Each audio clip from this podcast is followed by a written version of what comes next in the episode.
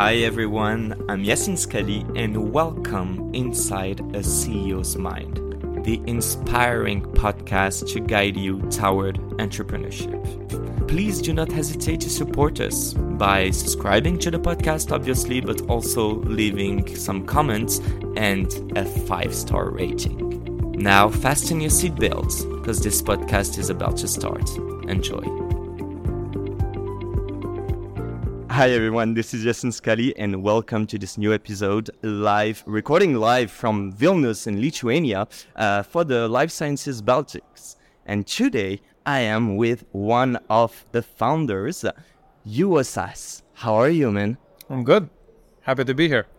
I have my first question that is not business related. All right. In what mindset are you right now? In a positive mindset, you know, Yeah. ready to do things.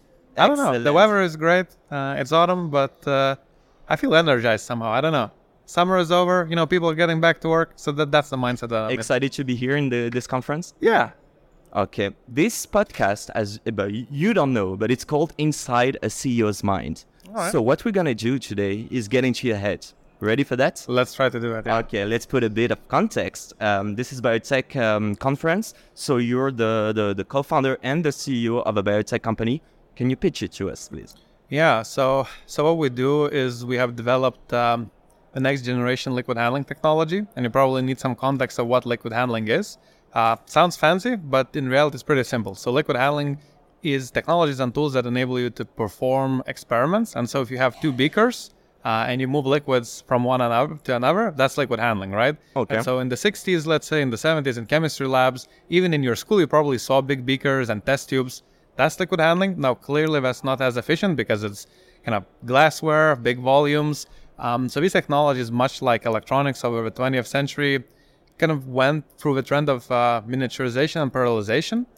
And so, right now, the kind of pinnacle of liquid handling is droplet microfluidics. And Okay. droplet microfluidics allows you to uh, basically compartmentalize your sample into millions of really, really tiny droplets, where every droplet is like a reaction tube. What's a droplet?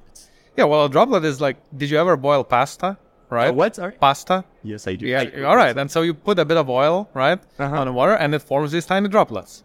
Ah, So th- this is literally kind of the same principle of two liquids that don't mix. So you have oil and you have water, and so It's heterogeneous. Um, yeah, so yeah, it separates. yeah, Okay. it separates into droplets or you know bubbles, if you will. And so each droplet then is like reaction compartment, and so you can do millions of reactions in parallel in a matter of hours. So it's a very high throughput technology, but also these droplets are tiny, which means that consumable costs per reaction are really low. So this Okay. this has you know this is very technical, but this enabled really important scientific breakthroughs. Yeah, It's like basically testing at a lower cost and Sure, exactly. higher scale, maybe. yeah, yeah, exactly. Okay. So it, it has enabled kind of pretty important breakthroughs like single cell analysis, uh, digital PCR, which is like a diagnostic technology. And so here we can maybe park it. And what we do is we have made that technology even better. We have expanded its capabilities. And so now uh, we can address more areas, more scientific workflows uh, at a higher scale and this lower cost.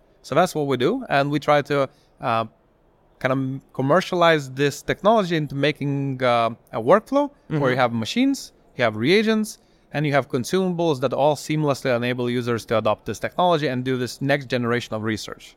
And so um, you would say that uh, so your clients would be research centers. Uh, so sure, initially, uh, like with any new technology, you go into researchers. So usually academia, uh, maybe small biotech, maybe big pharma, but it's these really R&D units, people who are pushing the boundaries forward, who need new tools to make new discoveries.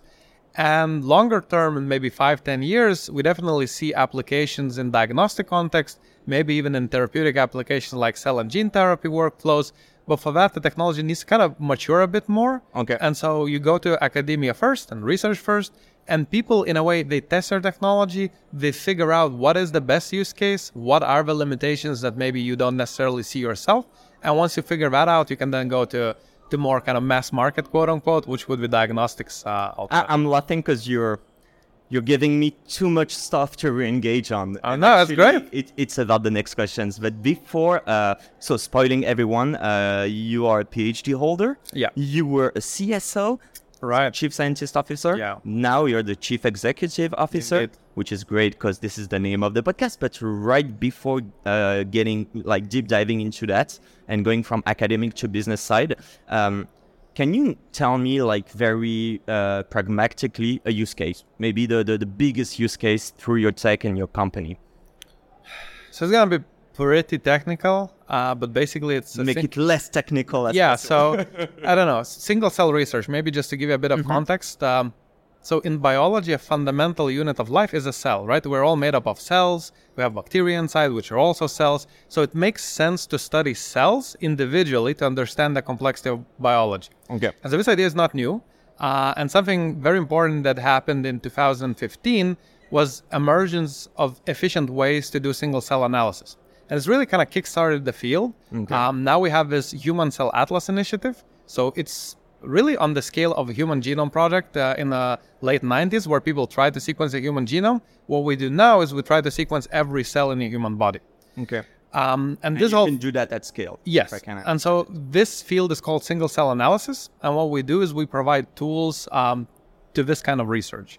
So I guess we should leave it at that because going into the specifics will become very technical. No, what kind of it's tools? not to the specifics, but um, uh, when I'm talk, uh, talking about use case for this Yeah. specific one, uh, did you talk? Did you work with laboratories, research centers? I don't know if it's like private companies that are working on, you know, uh, this kind of. Uh, um, I'm forgetting the word. Sure, uh, so- new vaccines or whatever. Yeah, so I think we have two main use cases. One is kind of fundamental science, where people really kind of try to uncover the biological complexity, understand how systems work, maybe cancer, maybe microbiology. So this is universities usually and groups in universities.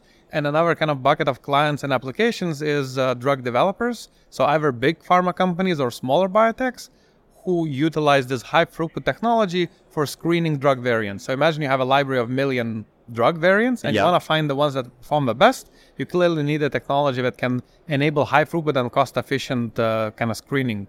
Okay. So these are the two buckets. So it, it's like I see a lot of uh, use cases in medical.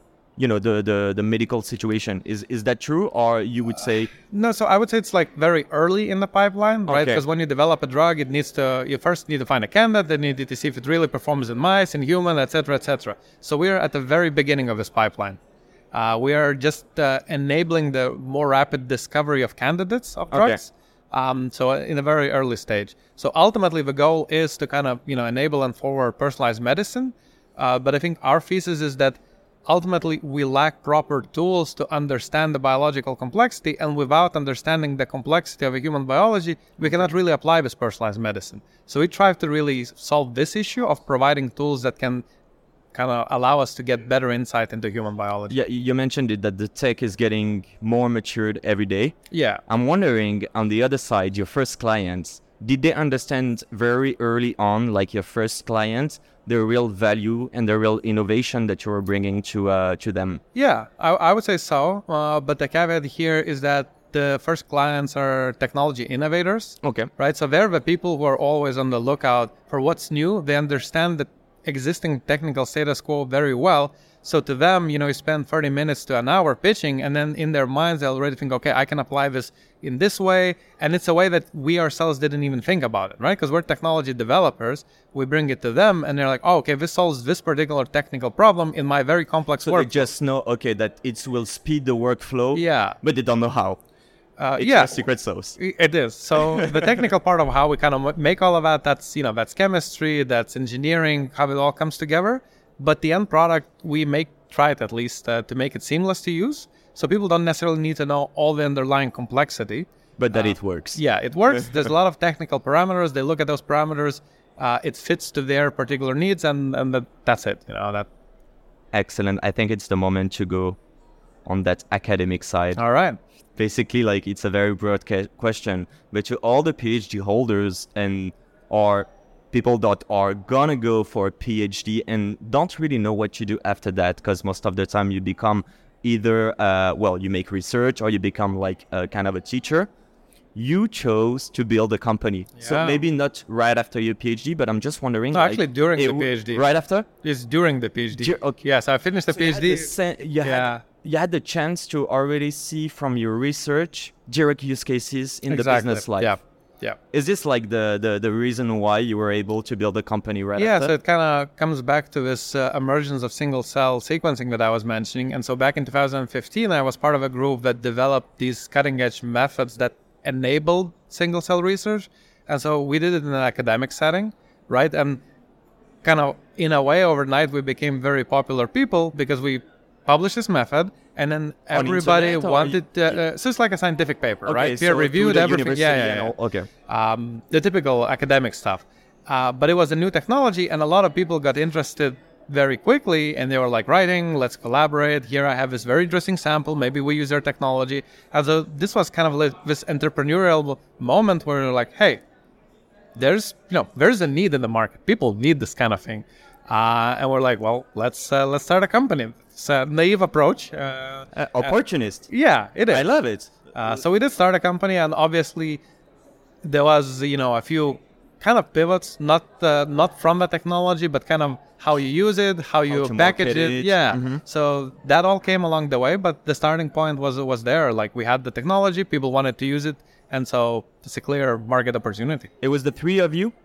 Uh, so initially it was uh, four people. Four people, yeah, okay. four co-founders, and then one guy joined kind of a bit later, but he's crucial to the process, so he's also a co-founder.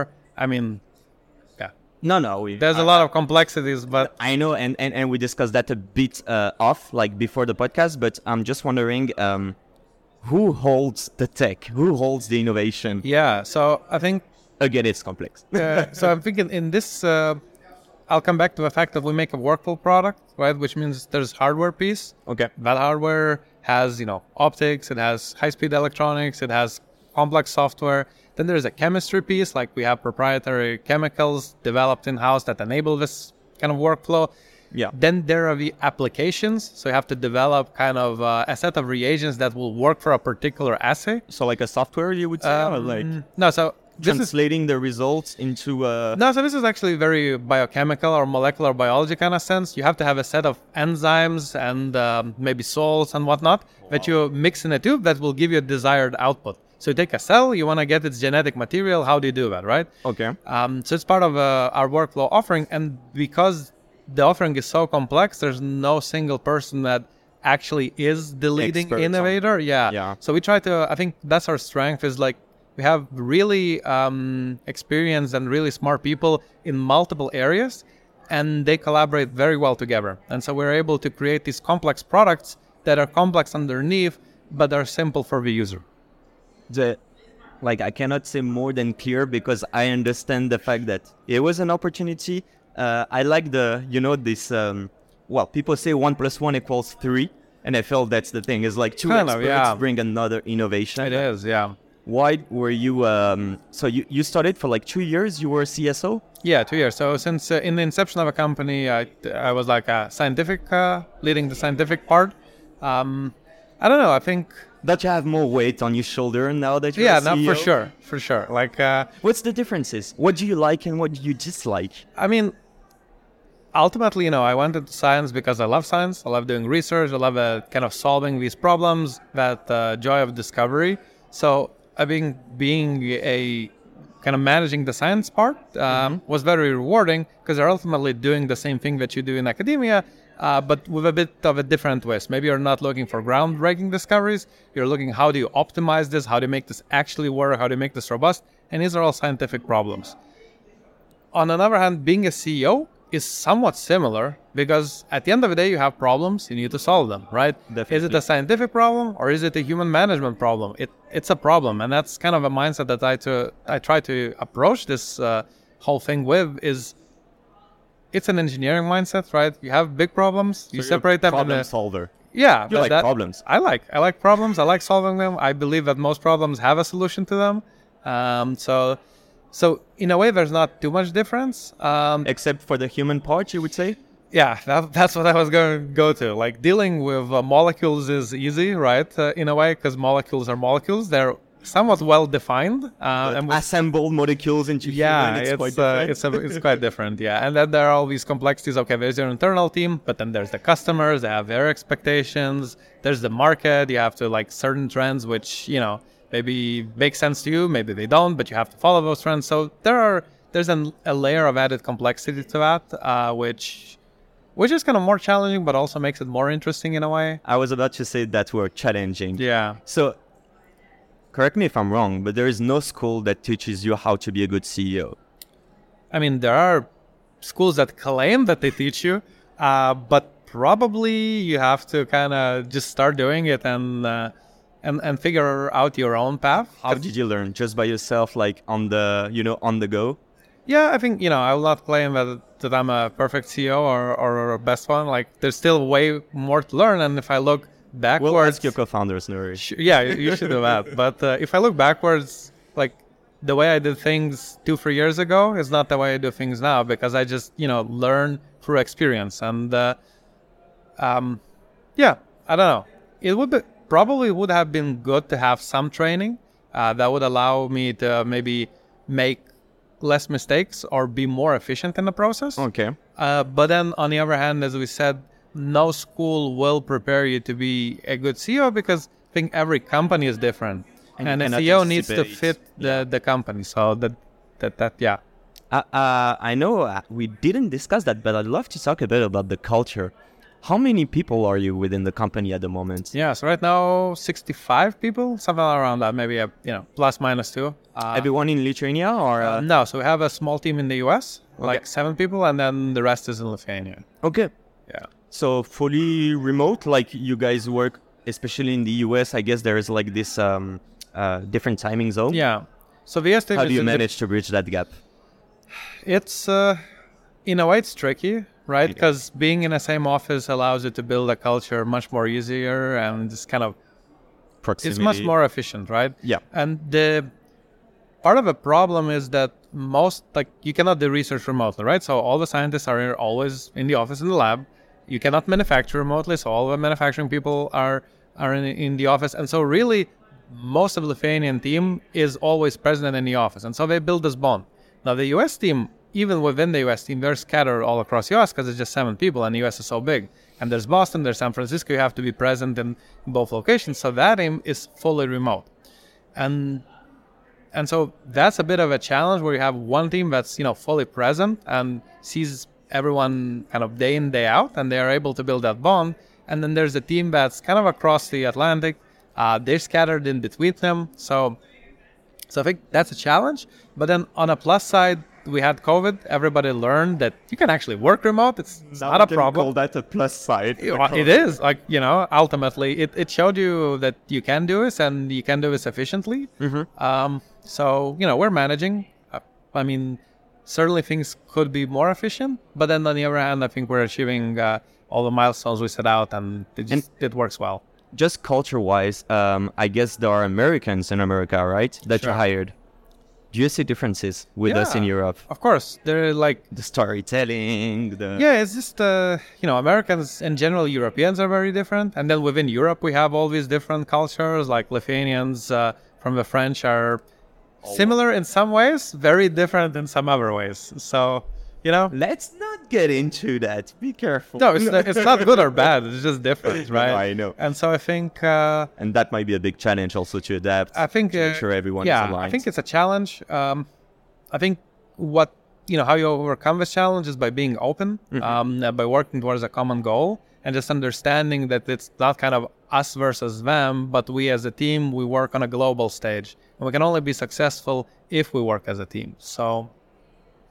So that's you kind of at least the as a team. mentality that I'm preaching. Um, you know, the team is working together somewhat well already, but uh, you would need to ask the actual employees to, to see if, if you know if That's called European humility. If you were in America, you would say, "I'm the best CEO. The Oh, yeah, is sure. amazing." But we'll work on that. yeah. I, I mean- also have that humility slash imposter syndrome. Yeah, there is a bit of that, yeah. Uh, Europe. Uh, Europe, but you know, it's uh, I find it healthy. I think it helps us be better in some. Yeah, some, you, you know. if you have high ambitions, it helps you also um, question yourself on a daily basis. Did you do well? Did you do not well? And what did you Yeah. learn, etc. I think what we can learn from Americans is this kind of big vision and this belief in yourself that you can actually deliver on that vision. Definitely. Uh, and we in Europe, especially in Lithuania, I think we lack. Sometimes we think, oh, we're a small country.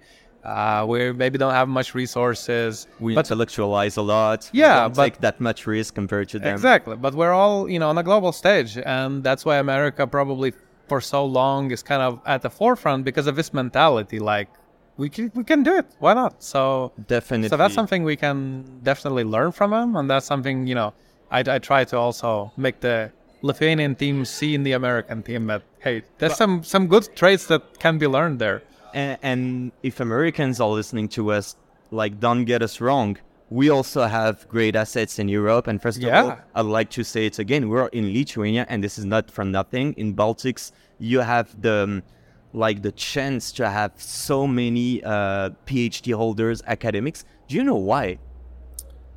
Um, I think our science training is actually really good. Okay. Um, it kind of so one exceptional feature, if you will, is that you can go into the lab very early on.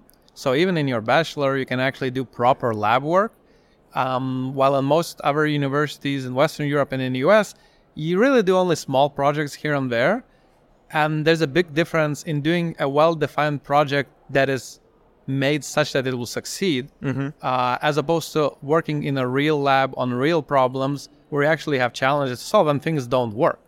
Um, so I think that really, you know, helps us to be kind of more to finish university in a more kind of prepared manner, like we're ready to, to actually go and work. Uh, Doesn't that- scare you. no, yeah, because we had that experience. So I think that's one very. I really haven't seen it much uh, in in the Western Europe or or especially in the US. In the US, they have completely different uh, kind of education where you do this uh, kind of liberal arts or a Yeah, approach yeah. where you learn a lot of lot of things and then business you go into a PhD and only then you'll go into the lab. So so it's a difference. Uh, I think it's a defining feature of the region. Uh, we also have uh, quite uh, quite a lot of um, historical talent. Like biotech was always part of Lithuania. Yeah, it's not something that was created, like, let's say, with the big uh, startup rise uh, 10, 20 years ago. No, It's yeah. and it's an that- industry that cannot be created, I think, like that, because it's just like a much longer cycle of innovation, productization, commercialization.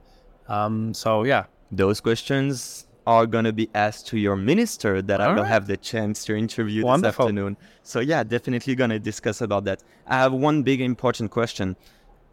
How many money did you raise? How much money, sorry? yeah. So we raised about eight million euros to date. Uh, some of that is grant funding from European kind of grant initiatives, uh, around two and a half million, uh, and so around uh, five and a half is in VC funding. As a biotech company nowadays, can you succeed and bring high innovation to the market rapidly without raising funds? From private institutions, especially, not necessarily European Commission, but Probably not, because at the end of the day, this is a cash-intensive business. Uh, especially and- when you have hardware. Yeah, and so I kind of want to focus on your work on your word rapidly, right? Because you said bring to market rapidly. So you can certainly kind of bootstrap a lot of it, but then the progress is going to be slow. Uh, if you want to be fast, if you want to compete on a global stage, then uh, you have to get investments. Uh, and I think initially you want to use grant funding because that's non-dilutive. It's more open-ended. It allows you to focus on kind of more research and just prototyping. And then when we see VC money comes in, then it's kind of more focused on you know how do you actually build a business around this, um, and that's that's good because mm, I feel mo- a lot of scientific startups don't necessarily have that mindset in them. Uh, at least we initially didn't. Like we were scientists, we were thought, oh, this would be a great product. Wonderful, you build it, but what then? How do you commercialize it? How do you sell it? What are the challenge, channels, challenges, marketing, etc. And VC kind of gives you that push, that uh, know-how there. Um, so it's not only the money, but it's also the knowledge uh, about building companies that that comes with that money, ideally. like money is a constraint that you need to in that sense that you have you know uh, investors and Yeah. you if i understand well what you're saying is that you through people giving you money and trust you have to double down on this business side and also Yeah. exploiting like um uh yeah the different use cases of your innovation yeah. etc instead of just being with grants in your lab and taking all the time you could take Yeah. that okay Cer- yeah, exactly. good sum up yeah, no, it was great. Dude, this is gonna come to the be- most important moment of this podcast. This is for our audience. I'm pretty sure a lot of people um, want to be entrepreneurs but are not sure how to get into that. So we're gonna ask. I'm gonna ask like three simple questions. First one is about your pride. What what's like your biggest pride? I would say as a CEO on a daily basis. Uh, so this is gonna sound very cliche, but uh, but it's the team, um, and he, uh, and I'll expand a bit on that because you know maybe two years ago I felt I cannot really go on a holiday Mm-hmm. because if I go, certain parts of a company stop because I'm doing part of the operational day-to-day thing. Uh, now I feel that you know I can take a few days, not necessarily even on for vacation, but to focus on you know long-term thinking, and that's kind of what CEO is supposed to do. And I can only do that because there's a team that's working efficiently and can achieve you know the results that we all set together, um, all these milestones. So that's really I'm I'm super proud that we were able to build that team. Um, you know, obviously I was part in, in building that team, so you know I am proud about that. And you can Uh, take days off. yeah, that, that's good. That's important too. No, but, like the the we call that an art of delegation. Like it's really hard, and what? Yeah, I feel that what you're saying is that if tomorrow you cannot work and the the company is still going on well, Yeah. this is something that you're. yeah, I think I did my job built. good, right? Yeah. I agree with that. Yeah. we'll ask your co-founders though. Uh, second question. Um, it's about your most underrated advice. I say underrated because we hear a lot of advices, uh, you know, in entrepreneurships. Actually, a lot of people like to give advice, and I'm asking you this question uh, because I want to know, like, the only the one, if you have to keep one, that you would have liked to receive prior to building your own company. Yeah. Um, It can be cliche. It's fine. Sure, I think there's you know multiple things, but kind of one thing that stands out. Uh, so here's pat- particular advice that I received, and I received it kind of late, uh, and it was part of a panel discussion, and then uh, it was a CEO of a very successful uh, Baltic startup, like multi-billion-dollar business, so really successful. Yeah, it's a SaaS product, but I think it still applies. advise that you listen carefully. Yeah, and he said, uh, "Look, you know, for networking is overrated, right? Because uh, a lot of uh, startup uh, mentors say, oh, you have to build your network, you have to network. There's a lot of success depends on that." And he said, "I never liked to network. I just focused on building my business." And and to me, what I take out from that, I agree with that statement 100%. But a bigger picture here is that you should find your own path and you know there is no one recipe to be successful so if you just don't feel that certain advice applies to you even though everybody tells you that you know this this isn't the way it should be done maybe it doesn't apply to you you know maybe you have your own path where where things will work out uh, differently and uh, it's just because of the type of business you're running because of the type of person you are so you know don't be afraid to find that path for yourself and don't kind of blindly rely on these mentors who most of them uh, haven't necessarily gone through what uh, an entrepreneur is going. That's also the thing. It doesn't mean that you have built a successful company that's, you know, your advice fits all companies. Yeah. Um, but yeah, trust your, your gut feelings. Yeah, it's a great summary. uh, my last question of this interview. Did you have a good time first? Yeah, it's wonderful.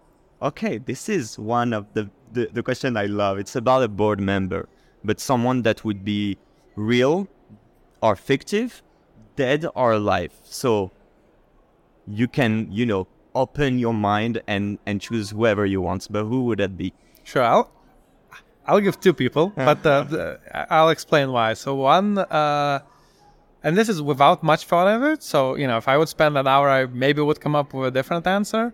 Uh, but from scientific standpoint of view, I would love to have uh, like a really visionary scientist on the board, like George Church, for example. Okay.